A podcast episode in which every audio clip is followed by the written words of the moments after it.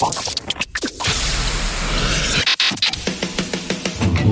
to the AbSite Smackdown podcast. We'll talk clinical scenarios, interesting AbSite facts, and interesting general surgery knowledge. Now, let's get to it. Hi, and welcome back to the AbSite Smackdown review. This talk is all about the small bowel, and there are a lot of facts that come up on the AbSite about the small bowel. First, let's talk about the, uh, the uh, embryology of the small bowel and the gut appears during gestation at week four. We see it here, and this ring around the gut is to sort of tell us the gut's position relative to the abdomen at these times. It's actually really interesting because the gut herniates out of the abdomen in week six, it's outside, and it actually twists and folds on itself. This portion eventually becomes the cecum and ends up in its position except when it doesn't, when it returns to the abdomen, sometimes after a non rotation or a partial rotation, or a bad or mal rotation. So, this is the umbilicus. That kind of green area is the uh, area that will be the umbilicus. This is the uh, SMA axis here. So, really interesting. We'll talk a lot more about it during the pediatrics lecture. But for now, know that the duodenum comes from the junction of the foregut and the midgut, and it appears with recanalization. The area opens up. The jejunum and proximal portion of the ileum from the proximal limb of the midgut loop, well, that's where they derive from, this proximal limb of the midgut loop. So jejunum and a part of the ileum. And you can see that as it kind of goes through here and ends up here. The distal ileum comes from the caudal limb of the midgut loop, distal ileum. And at week 11, the midgut loop rotates 270 degrees, week 11, counterclockwise around the superior mesenteric artery. So there's the superior mesenteric artery, and at week 11, you get this counterclockwise rotation if all goes well. And if all goes well, it's complete, and uh, you end up with a position that is so familiar to us for where everything sits um, in the final um, uh, version. But not always. And again, the pediatrics, uh, pediatrics talk, we'll talk more about it. Remember that the submucosa includes blood vessels, lymphatics, and the myenteric Meissner's plexus. Meissner's submucosal plexus, it's in the submucosa. We'll talk a little bit more about this submucosa in just a little bit. The mucosa includes epithelium, muscularis mucosa, and lamina propria, the connective tissue. That's kind of everything that's in what we typically call the mucosa epithelium, muscularis mucosa, and this lamina propria connective tissue. Here's a fast fact from at daily.absite.fact on Instagram. Lymph aggregates called Peyer's patches are most prevalent in the ileum. So there's a lot of lymphatic action there. Here's one of those aggregates now, one of those Peyer's patches prevalent in the ileum. And remember that Brunner's glands at the duodenum produce this alkaline secretion that protects against acidic gastric chyme. Interestingly, there's an inner circular and outer longitudinal layer of um, mus- muscularis, and that's in the propria. Here it is circular muscle, longitudinal muscle. There's Auerbach's myenteric plexus, myenteric muscle in the gut, uh, between them. So, kind of an interesting position for where Auerbach's is compared to Meissner's. Meissner's is AKA the submucosal plexus, it's in the submucosa, and Auerbach's is the myenteric plexus between these layers of muscle. Classically, the duodenum is thought to be the first 20 centimeters of the small bowel. But we don't really take a tape measure out and measure, you know, is this the duodenum? And well, we're only at 19 centimeters. Could this be duodenum? And well, it's kind of contracting. Well, of course, we don't do it that way. We look for the ligament of Treitz. After the LOT, the duodenum becomes the jejunum. There's no particular anatomic boundary. It's kind of interesting. Jejunum, jejune, is an English word that just means devoid of nutrition. But the jejunum is where there's a lot of action that happens to absorb different things. But we'll talk in just a second about the fact that the duodenum absorbs a lot. And so by the time things get to this portion of the small bowel after the ligament of Treitz, they're kind of jejune. There's a lot less stuff in them, uh, the duodenum's absorbed a bunch, and we'll talk about that in a second. The serosa is a single layer of mesoepithelial cells, and those line the entire interior of the small intestine. So there's this serosa lining the interior. When you go to stitch on small intestine uh, by hand, uh, there's a classic teaching that the tip of the needle the area over the tip of the needle as you bring the needle through the bowel needs to turn white. And that's because the strength layer of bowel is submucosa. So the strength from anastomoses initially comes from submucosa and then needle turning white as it passes through that area. Uh, the not the needle itself, but as the needle comes up through the bowel, you'll see it. There'll be a white area there. That means you got the submucosa. A classic teaching uh, in the OR that the submucosa is the strength layer.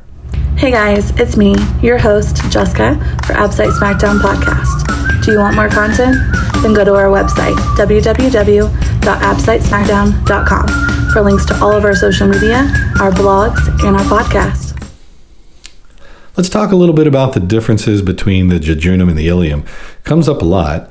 There's really no anatomic boundary, but the jejunum is different from the ileum, and you can tell them apart by the greater circumference of the jejunum, the longer vasa recta with fewer arcades, and the plicae circulares that are both greater in number and longer in the jejunum. So the jejunum has this longer uh, vasa recta. It's got uh, these fewer arcades compared to the ileum. Um, the plicae circulares uh, are both greater in number and longer in the jejunum. So important differences. In about the five to six meters of small intestine subsequent to the duodenum, approximately the proximal 40% is jejunum and distal 60% is ileum. Just kind of a rule of thumb. It's hard to tell the difference though, and these are just some of the ways you can tell that difference. There's an interesting mnemonic for remembering certain key metabolite absorption sites, and that's dude is just feeling ill, bro. The duodenum absorbs iron, a lot of it. Uh, jejunum gets folate, ileum gets B12. Enterocytes, like screen right, specialize in the absorption of dietary nutrients and uh, digestion. Greater than 90% of the epithelial cells in the small bowel are enterocytes, and they come up within the crypts of Lieberkühn. They migrate to the villi tips over time. Then there's another cell type, that's the Paneth cell. It's found at the base of the crypts of Lieberkühn, and that does a lot of stuff. It defends mucosa, it, uh, it demonstrates phagocytosis, it regulates flora in the intestine, and there's a secretion of peptides with certain antimicrobial properties. There are also M cells. These are microfold cells. Their function is antigen presentation, and they're located just above Peyer's patches. They're goblet cells. Those secrete mucus, and they're enteroendocrine cells, which produce and secrete a lot of different hormones, like secretin, or secretin, some say. Uh, that comes from S cells. There's motilin. There's somatostatin from D cells. There's cholecystokinin from I cells. There's peptide YY that these enteroendocrine cells make. There are APUD cells, amine precursor uptake and decarboxylase. Uh, they have 5 um, hydroxytryptamine release. There's that's the carcinoid precursors, these APUD cells. There's glucagon like peptide 2, and there's gastric inhibitory peptide. In short, a lot of cells in the gut do a lot of things hormonally, and APUD cells are probably worth knowing about owing to the association with carcinoid. Speaking of carcinoid, uh, carcinoid can cause pellagra, and those are the four D's classically diarrhea, dermatitis, dementia, and death. And carcinoid can do that because tryptophan is diverted to serotonin, diverted to or, which goes to make 5-HIAA. So this tryptophan diversion, because of a large carcinoid or a carcinoid that is uh, diverting it from its typical pathway, that can cause pellagra. Uh, there's also a niacin diverted as part of this pathway. So, because niacin is diverted along with the tryptophan in this uh, pathway from its typical uh, role, that's how you end up with pellagra from tryptophan diversion. The most common sites for carcinoid in order of frequency, from lowest to highest, spell air. Appendix, it's 50%, ileum, and rectum. Remember, if there's a carcinoid involving the appendix, uh, if it's in the base at all, if it involves the base, the right hemicolectomy is required.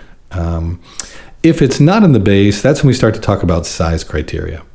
A size criterion here is if it's less than two centimeters, you can perform an appendectomy only. Now, unfortunately, sometimes when you perform an appendectomy, you either didn't suspect, didn't have reason to suspect, um, that there would be a lesion there that would turn out to be carcinoid. So you get it back on pathology.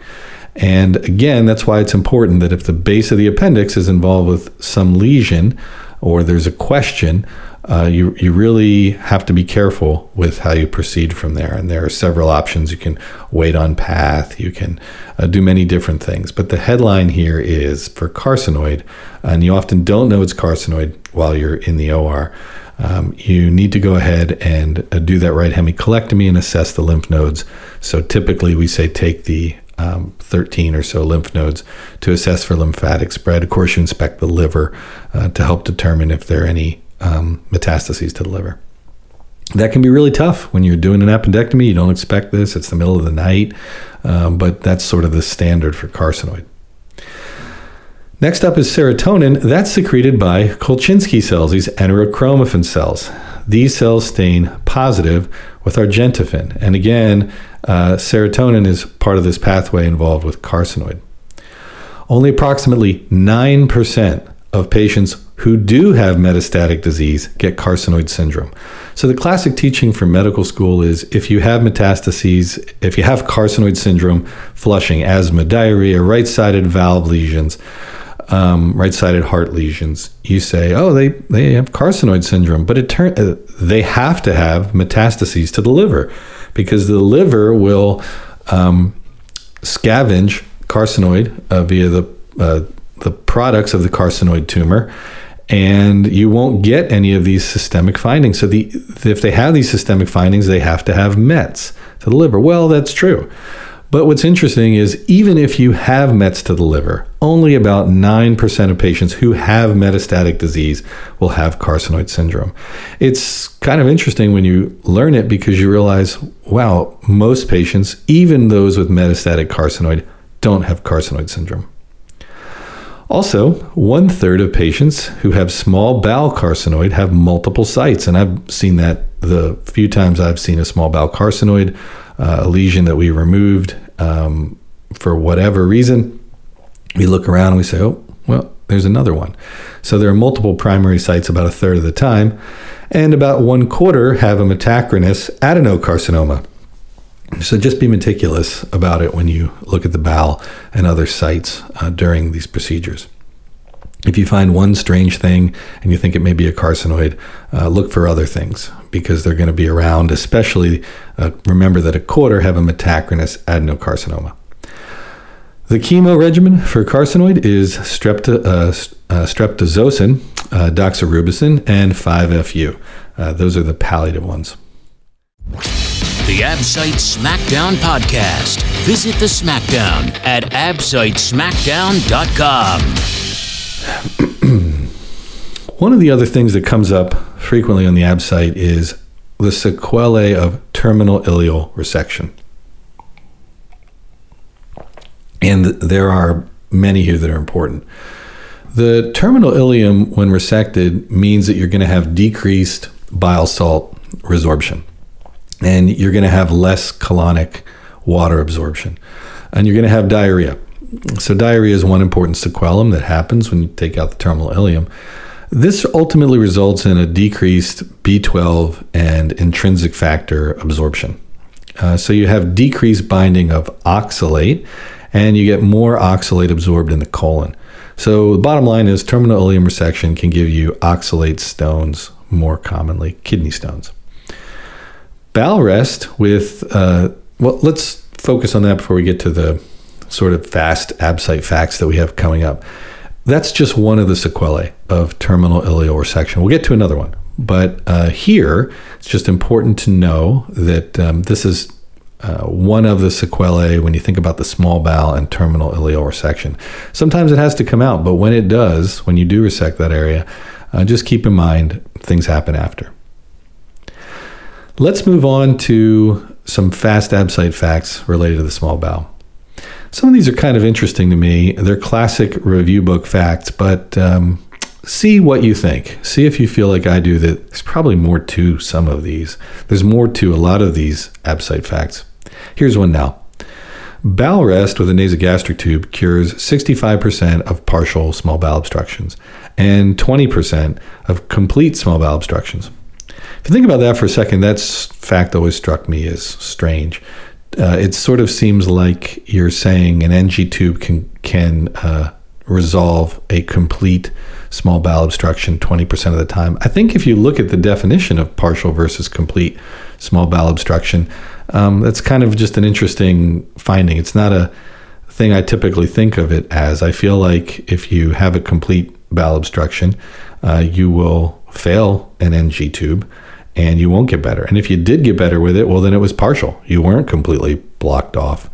It just seems strange to me. I, I can't imagine a scenario where a small bowel obstruction, like a volvulus, complete bowel obstruction, or something similar, is somehow relieved by an NG tube. So this is a classic review book stat. I find it strange. Um, it's just kind of out there. Classic absite fact from the books, but I think um, in real life, uh, it would be sort of strange to say, well, we're going to leave an NG tube in this person. Let's say they are um, uh, someone who, for some reason, cannot tolerate a surgical procedure. And we think they probably have a small bowel obstruction. We're going to place an NG tube and expect a 20% resolution rate. It just seems strange to me, but it's a classic fact. So there it is.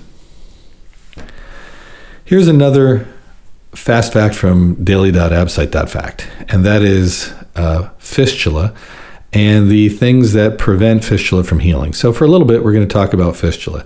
You've probably heard of the mnemonic friends. Decreased healing rate is seen in the presence of friends. So, these are things that make fistula not heal. Foreign body, like a suture or something in the area. Radiation, because of what it does impart to the uh, small vessels in the area that would allow healing. Radiation helps obliterate them so things don't heal. Inflammatory bowel disease, Crohn's, UC, etc. Epithelialization, so a long standing tract that's epithelialized. A neoplasm, uh, like a tumor in the area that is a problem. Uh, distal obstruction, so the fistulas blocked distally, and sepsis or infection. So those are friends that prevent fistula from healing. Um, at the review level, uh, review book level, TPN is proven to increase closure rate of fistulas, but not really shown to increase survival rate. Now, patients with Crohn's disease with numerous strictures. In general, the strategy is to avoid resection and shortcut. You perform stricturoplasties. Um, if there are several that are really close together, that can be a little bit more challenging, but the headline is in general, the operative strategy is don't resect uh, strictures in Crohn's disease owing to things like leak rate, non healing, etc. Perform stricturoplasties when you can, when they're a good candidate for it. Next, let's talk about bowel obstruction due to gallstones. And this is typically, if they have a bowel obstruction due, uh, due to gallstones, like a gets called a gallstone ileus. Remember, they have to have a cholecystoenteric fistula. It has to be a connection. These stones do not go uh, through the bile duct and through the sphincter of Oddi. Uh, it's usually fistula of the second portion of the duodenum, and the classic teaching is remove the stone to relieve the small bowel obstruction, but leave the gallbladder and fistula intact at the initial procedure. People go back and forth about this all the time, uh, but this is the classic answer. And remember, small bowel uh, obstruction with air in the biliary tree is often what's seen. So, air in the biliary tree here on x ray. Let's talk a little bit more about these metabolic absorption sites. Um, dude is just feeling ill, bro. Duodenum does iron, jejunum does folate, and the ileum does B12. Maximum absorption occurs in the jejunum, which is really interesting. The jejunum, jejune means not a lot of nutrition. Yet maximum absorption occurs in the, the jejunum except for bile acids, which occurs mostly in the ileum, iron, which happens in the duodenum, folate, which happens mostly in the jejunum, not the terminal ileum, and bile acids and B12 with intrinsic factor in the ileum. Let's move on to arterial supply to the small bowel. And that comes mostly from the SMA, where it enters on the mesenteric side of the jejunum and ileum. The mesentery carries these vessels. So the antimesenteric side is the initial area to become ischemic when blood supply is decreased or there's poor oxygen delivery, embolus, sepsis, etc. Here's small bowel. This often gets called this small bowel clearly looks threatened, if not dead, especially all uh, along here.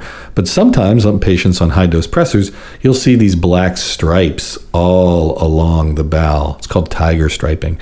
This one looks a lot more threatened and purple than just tiger striping.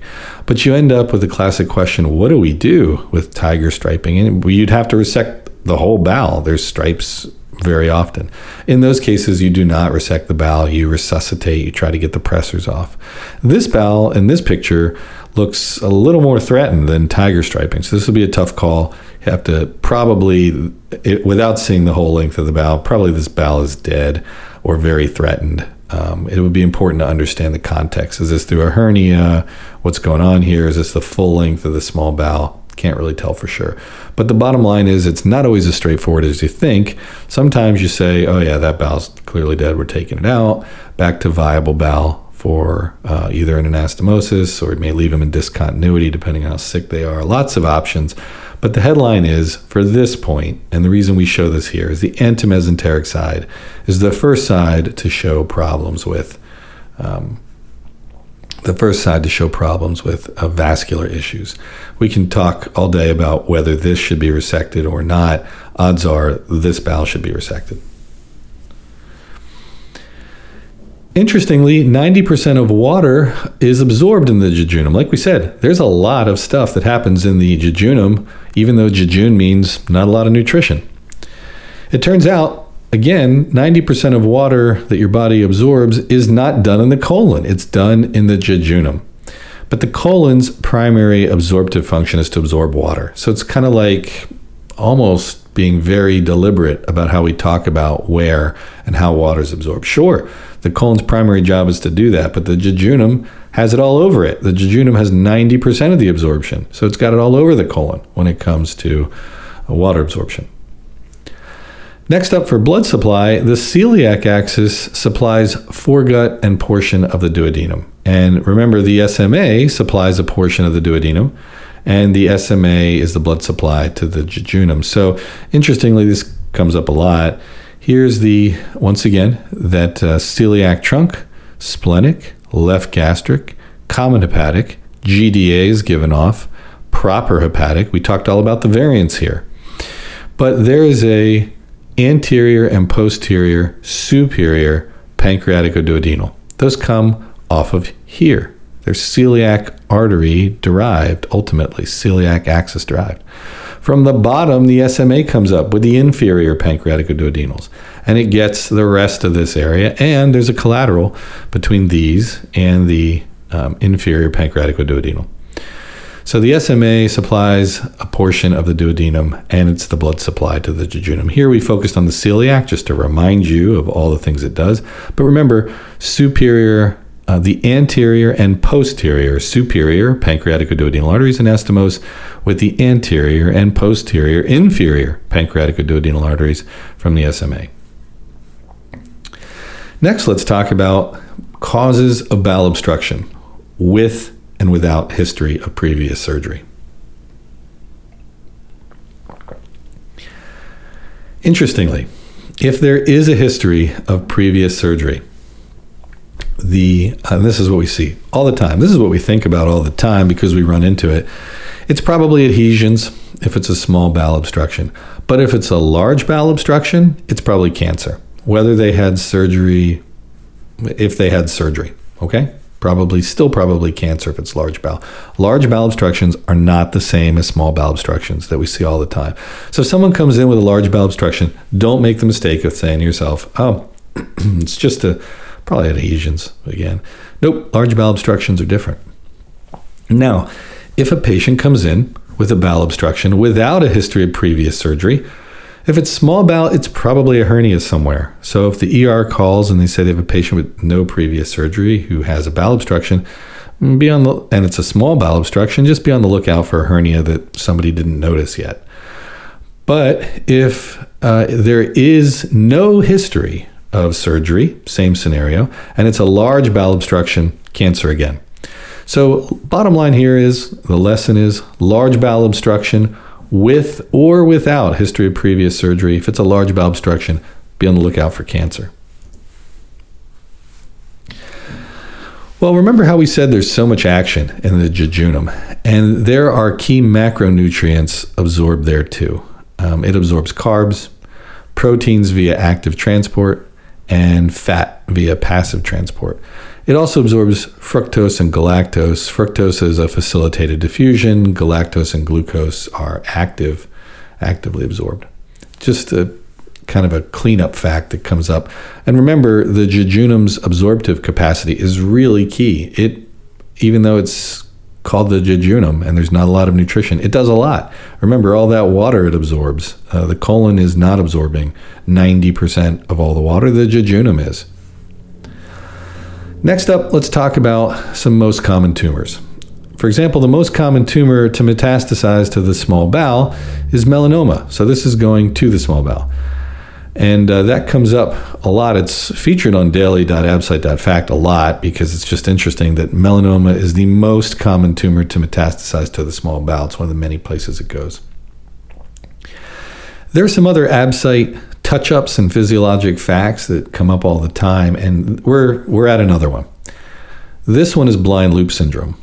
Uh, blind loop syndrome is where you have a loop of bowel and it's just not connected to anything, it doesn't drain anything.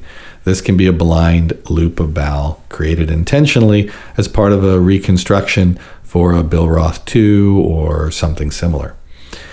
You can have bacterial overgrowth in it because stuff isn't really cleared, there's not food passing by, and you can get B12 consumption from that. So patients can become B12 deficient, almost like they lost intrinsic factor or lost their terminal ileum. So the treatment here is B12 and tetracycline or augmentin. That'll decrease the bacterial burden in it, and you'll be able to absorb uh, more B12. Next up is the GIST tumor. This comes up all the time. The gastrointestinal stroma tumor is a mutation in the c-KIT gene that produces c-KIT produces tyrosine kinase.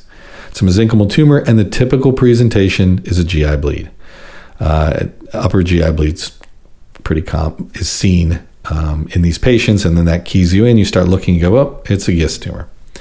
The treatment is with the tyrosine kinase inhibitor, um, imatinib mesylate, which I never say, we just say Gleevec, and resection with negative margins by frozen section is key. So this GIST tumor comes up a lot.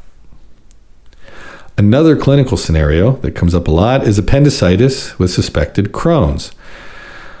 This is a tough one. Uh, first, if you see Crohn's elsewhere in the bowel, leave it alone. Whether that's through the laparoscope, open, whatever you're doing, if you see Crohn's elsewhere, leave it alone. That's not the problem. It's not why you're there.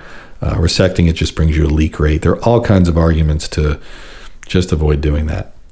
If the appendix is not involved, take it out because that way you know it's not the appendix next time the Crohn's patient comes in with abdominal pain. So if it's not involved, appendix comes out. If it is involved, it's kind of backward don't take it out, owing to the chance of a complication. People argue about this all the time. Does it matter whether the base is involved or the tip or what? We can talk about it all day, but the classic teaching is if the appendix is involved with the Crohn's, uh, don't take it out. The appendix is um, involved, especially if you see it anywhere near the base. That's where you'll get your leak rate and fistula rate from, etc. Let's go back to the terminal ileum now, because this comes up a lot. Terminal ileal disease in Crohn's leads to this inability to resorb bile. Same thing we saw before uh, when we talked about terminal ileal issues. So you can't resorb bile into the enterohepatic circulation. And so free cholesterol is abundant because there's no bile to keep it soluble and it turns into stones in the gallbladder of Crohn's patients. So, terminal ileal disease in Crohn's patients leads to ultimately gallstones. Next up, let's bounce back to enterocytes. Uh, one of the classic facts that come up is that glutamine is the fuel of enterocytes. Glutamine is a conditionally essential amino acid. Uh, when you're stressed, you don't make it so well and enterocytes require it. So sometimes, even if you can't quite feed a patient, sometimes people will just give them glutamine to keep their brush border intact and um, allow the enterocytes to eat. A normal enterocyte lives for a little more than two days. And columnar uh, cells are the principal cells of the villus. These enterocytes are found in the mucosa of the small and large bowel, of course, and they absorb a variety of nutrients like we've been talking about all the time. Really fascinating uh, because glutamine is their preferred fuel, that conditional essential amino acid, and there's a lot of turnover here. There's, these cells are turning over every two days or so.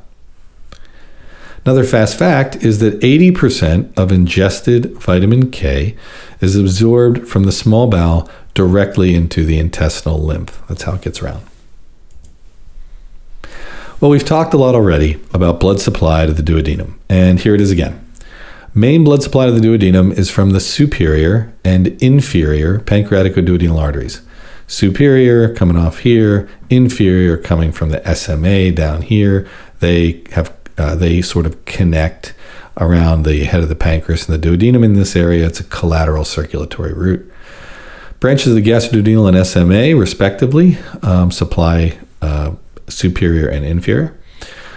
Proximal half of the duodenum is supplied by the superior pancreaticoduodenal artery, and the distal half by the inferior pancreaticoduodenal artery. Proximal duodenum, superior pancreaticoduodenal artery. These anastomose to form anterior and posterior arterial arcades between the duodenum and the pancreas. The superior part of the duodenum, up here, can also be supplied by a artery coming from the common hepatic or the GDA. It can come from the right gastric artery, get some flow from there, the right gastroepiploic, and the GDA. Uh, these vessels often uh, anastomose with each other, but the key here is that anatomic relationship with the anterior superior and posterior superior and the anterior inferior and posterior inferior pancreaticoduodenal arteries. The Absite Smackdown podcast is based on the best-selling review book Absite Smackdown, the only Absite review with an entire video review course included. Visit absitesmackdown.com and pick it up today. Let's talk about the MMC, the migratory motor complex. It's another thing that comes up all the time, and it's seen during fasting. With phase one, not much happens. There's not much contractile activity. Here's phase one, not much happening. Phase two, intermittent spike activity with smooth muscle, muscle contraction. Phase three, spike activity. It's regular, strong contractile activity is seen. And this is where motilin from the M cell acts. Phase three. Phase four, kind of a brief spike activity.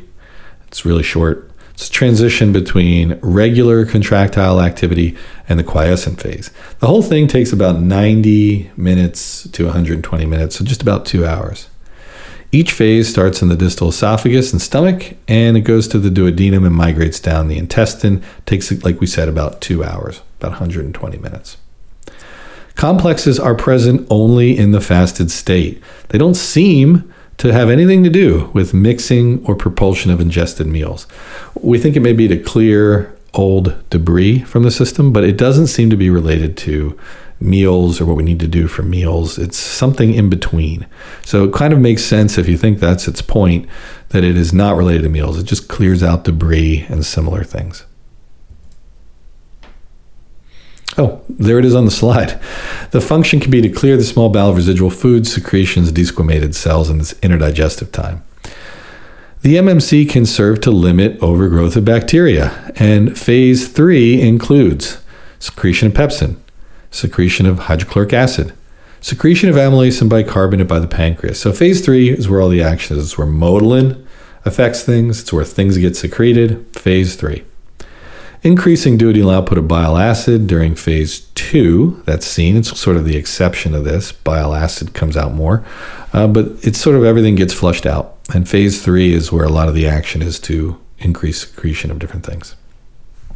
Now, that's the MMC. But now let's talk about screen left, which has a really clear photo of intussusception. So let's change modes from MMC to now intussusception as a pathologic state in the small bowel. This part is called the intussuscipiens, and let me help you remember that. The intussuscipiens is the recipient of the other part. Intussuscipiens is the recipient of the other part. The other part is the intussusceptum. The intussusceptum of an adult often contains a malignant lead point. It got this way for a reason in an adult. Oh, and here's the what we just said. Intussuscipiens is the part of the balance the recipient of the other piece. The other part's the intussusceptum. The whole thing is called an intussusception. And remember, in adults, when you see this, there's often a malignant lead point that caused this to happen. That's the small bowel talk. There's so much in there that is often um, comes up on the Absite, particularly appendicitis and Crohn's, things that happen with terminal ileum resection as a sequelae, as a sequelum. There's just a lot for this section. Part of the reason we share things the way we do for AbSite SmackDown is to help you review all these different facts over time. So if you haven't already, take a look at the Insta at daily.absite.fact because even if you're looking at this close to the Absite for this year, for future years, uh, this is going to help you. It just gives you a fact a day. It's not always question or quiz. It's just a way to look at a fact with a relevant picture or cartoon or something to help you over time uh, to have these facts in front of you. There's um, that's available for you on the daily.absite.fact. On Facebook, you can do the same thing. So while you're going through your social media or saying hi to friends or interacting with people, we have all these facts out there for you. And most of what the team does for the uh, Project SmackDown team, you can follow hashtag Project SmackDown team or hashtag Absite SmackDown. Most of what we do is no charge. And we do that to help get the content out there. We want to keep it that way. So drop a positive review for us on Amazon. Uh, we have gotten fake reviews, those can make it tough. Uh, sometimes those are from uh, competing books, um, and we know they're not real uh, because often they're from people who've never signed up for the course, never seen it, uh, but they're commenting on it. And um, there's lots of ways we can tell. So, any uh, positive review. We welcome it. We also welcome your feedback. Please give us any feedback for things we can improve on directly at info at thehealthcarelab.org. You can find these facts uh, we have out there. We also have um, free facts and free lectures for your colleagues all throughout the web. Um, you can just look at any of the social profiles and you can be directed there uh, from just clicking on the links and exploring.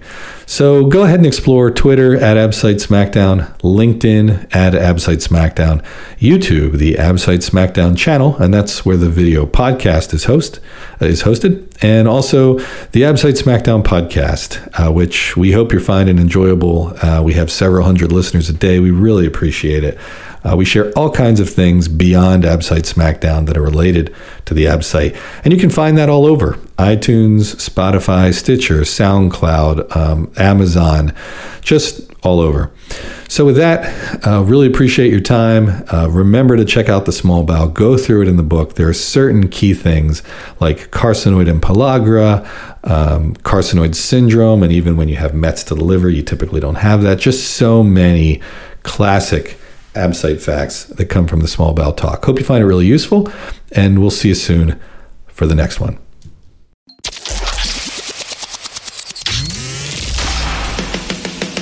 Thanks for listening to the Absite Smackdown podcast. Visit us at absitesmackdown.com for more great Absite facts.